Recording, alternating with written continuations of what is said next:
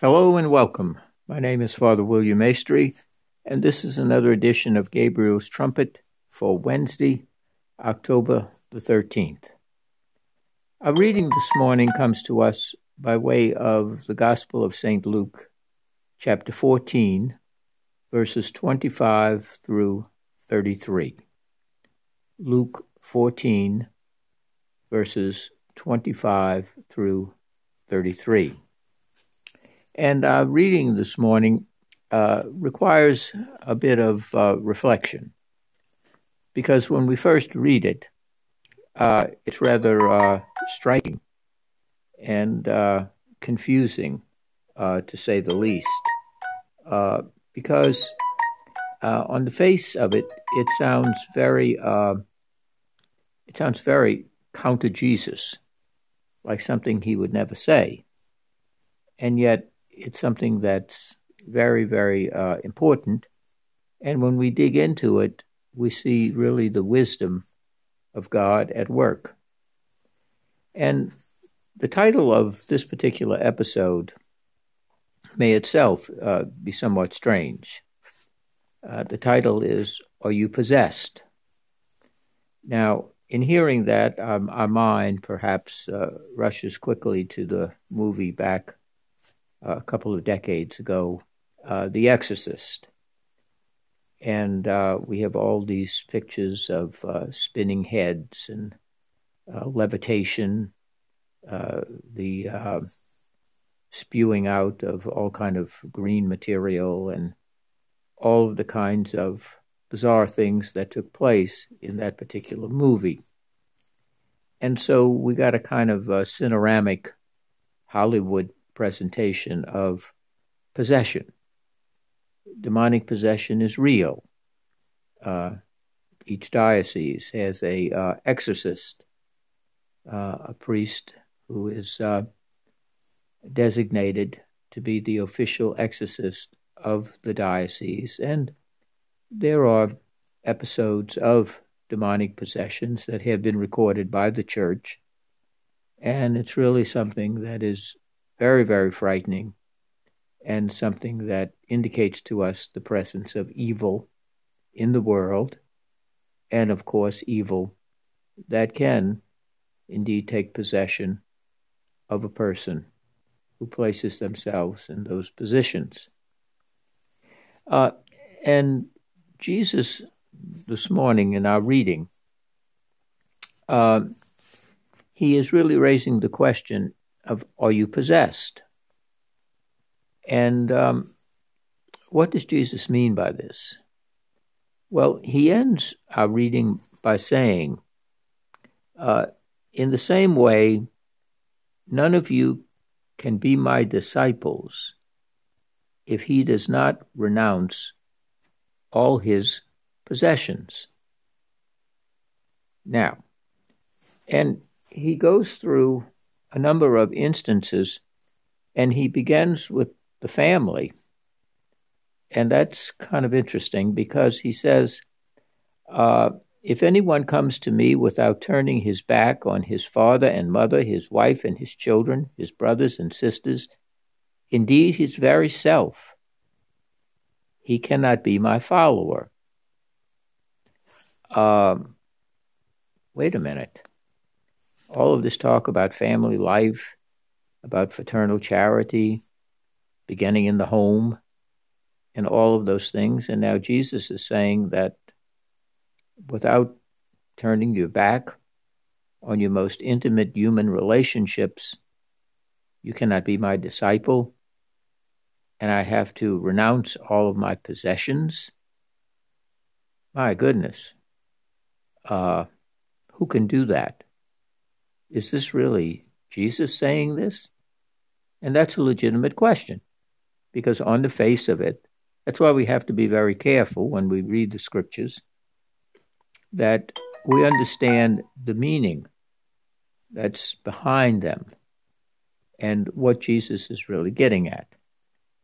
And of course, Jesus is not telling us to reject or to become alienated or, or even uh, separate from emotionally and spiritually from our family.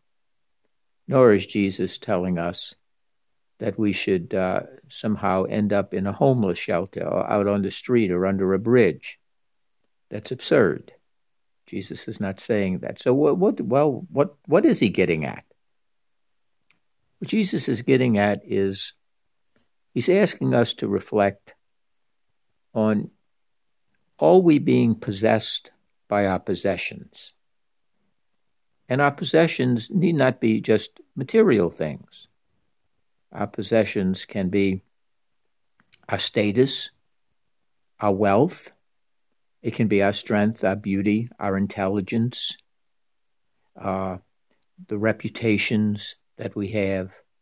In other words, those earthly things, those earthly things that we, after a time, don't possess them, but they come to possess us. We don't own them, they come to own us. And they are uh, all consuming. And our whole day rises and falls on whether or not they're maintained, they're working properly, or we begin to define ourselves by our possessions. In other words, who we are becomes the determining factor in who we are, what you know, what we have, what we own, what we possess. That becomes a validation, a confirmation of our worth as a person. And yet, if we lose those things, or if they become obsolete, or someone takes them, or someone breaks them, what, what happens to us? Do we become broken, lost, stolen? Uh, and that's what Jesus means by being possessed. Uh, there's many ways to be possessed. And in time, our things have a way of possessing us. There's a series on television. I've looked at a, just a few minutes of it and I turned it off, but it's called Hoarders. And you see people who, over the years or over time, collect things and they become obsessive compulsive about these things. And they really become slaves to those things. Uh, they can't sell them, they can't give them away, heaven forbid. Uh, and they begin to own them. Their, their, their freedom of movement, their thoughts, uh, their feelings, everything becomes centered on this hoard of things that they have. For some people, uh, it's their status. Uh, it's the social recognition and approval of others. Uh, it is their zip code. It's the car they drive. Uh, I was talking to a man recently, and uh, he was kind of wearing his lip over his shoulder and I asked him what uh, what the problem was, and uh, he indicated to me that um, this particular car that he wanted, uh, the financing was a little shaky at the time, and he wasn't sure he was going to be able to get the financing for the car. He had another car that was perfectly functional and fine, but he wanted this car. This this was the collector car that he wanted, and uh, his whole mood and attitude, his whole day was defined by that. And after a while, you got the idea that the car owned him. He may pay for it over time, but he really didn't own the car. The car ended up owning him although he had a perfectly fine running car to do whatever business he had to do.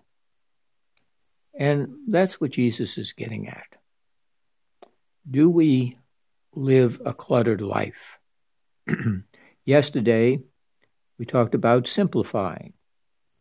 Well, this is a continuation of the simplifying of our life. We travel light. We're not shackled down, weighed down by all of the things that are ready to consume us, to possess us.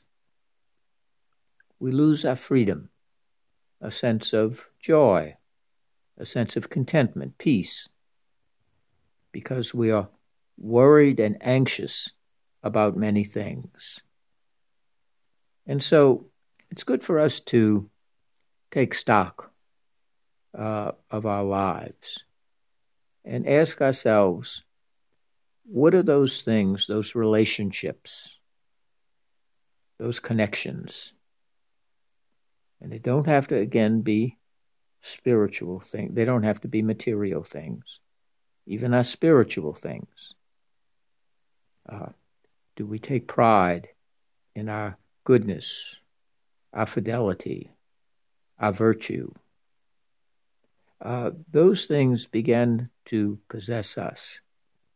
And that's really not the way God meant it to be.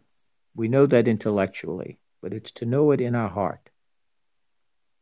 That God provides those things for uh, our happiness and ease here on earth, but never to make them ultimate in our life, never to make them the supreme thing. There's only one who is supreme, and that's our relationship with God.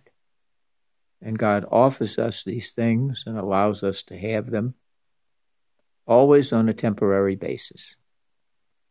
They're always temporary. They fade, will fade, so let us today ask ourselves are we possessed? Or do we enjoy the things God has given us and that we offer them to others? We offer them to others. We share what we have. And we find that when we do that, we don't become less, but we actually become infinitely more, more at peace, more blessed, more free than when our things possess us. And so, a good question to meditate on today are we possessed? Or do we live in the freedom and the peace whereby God has set us free and God alone is our true peace? God bless you.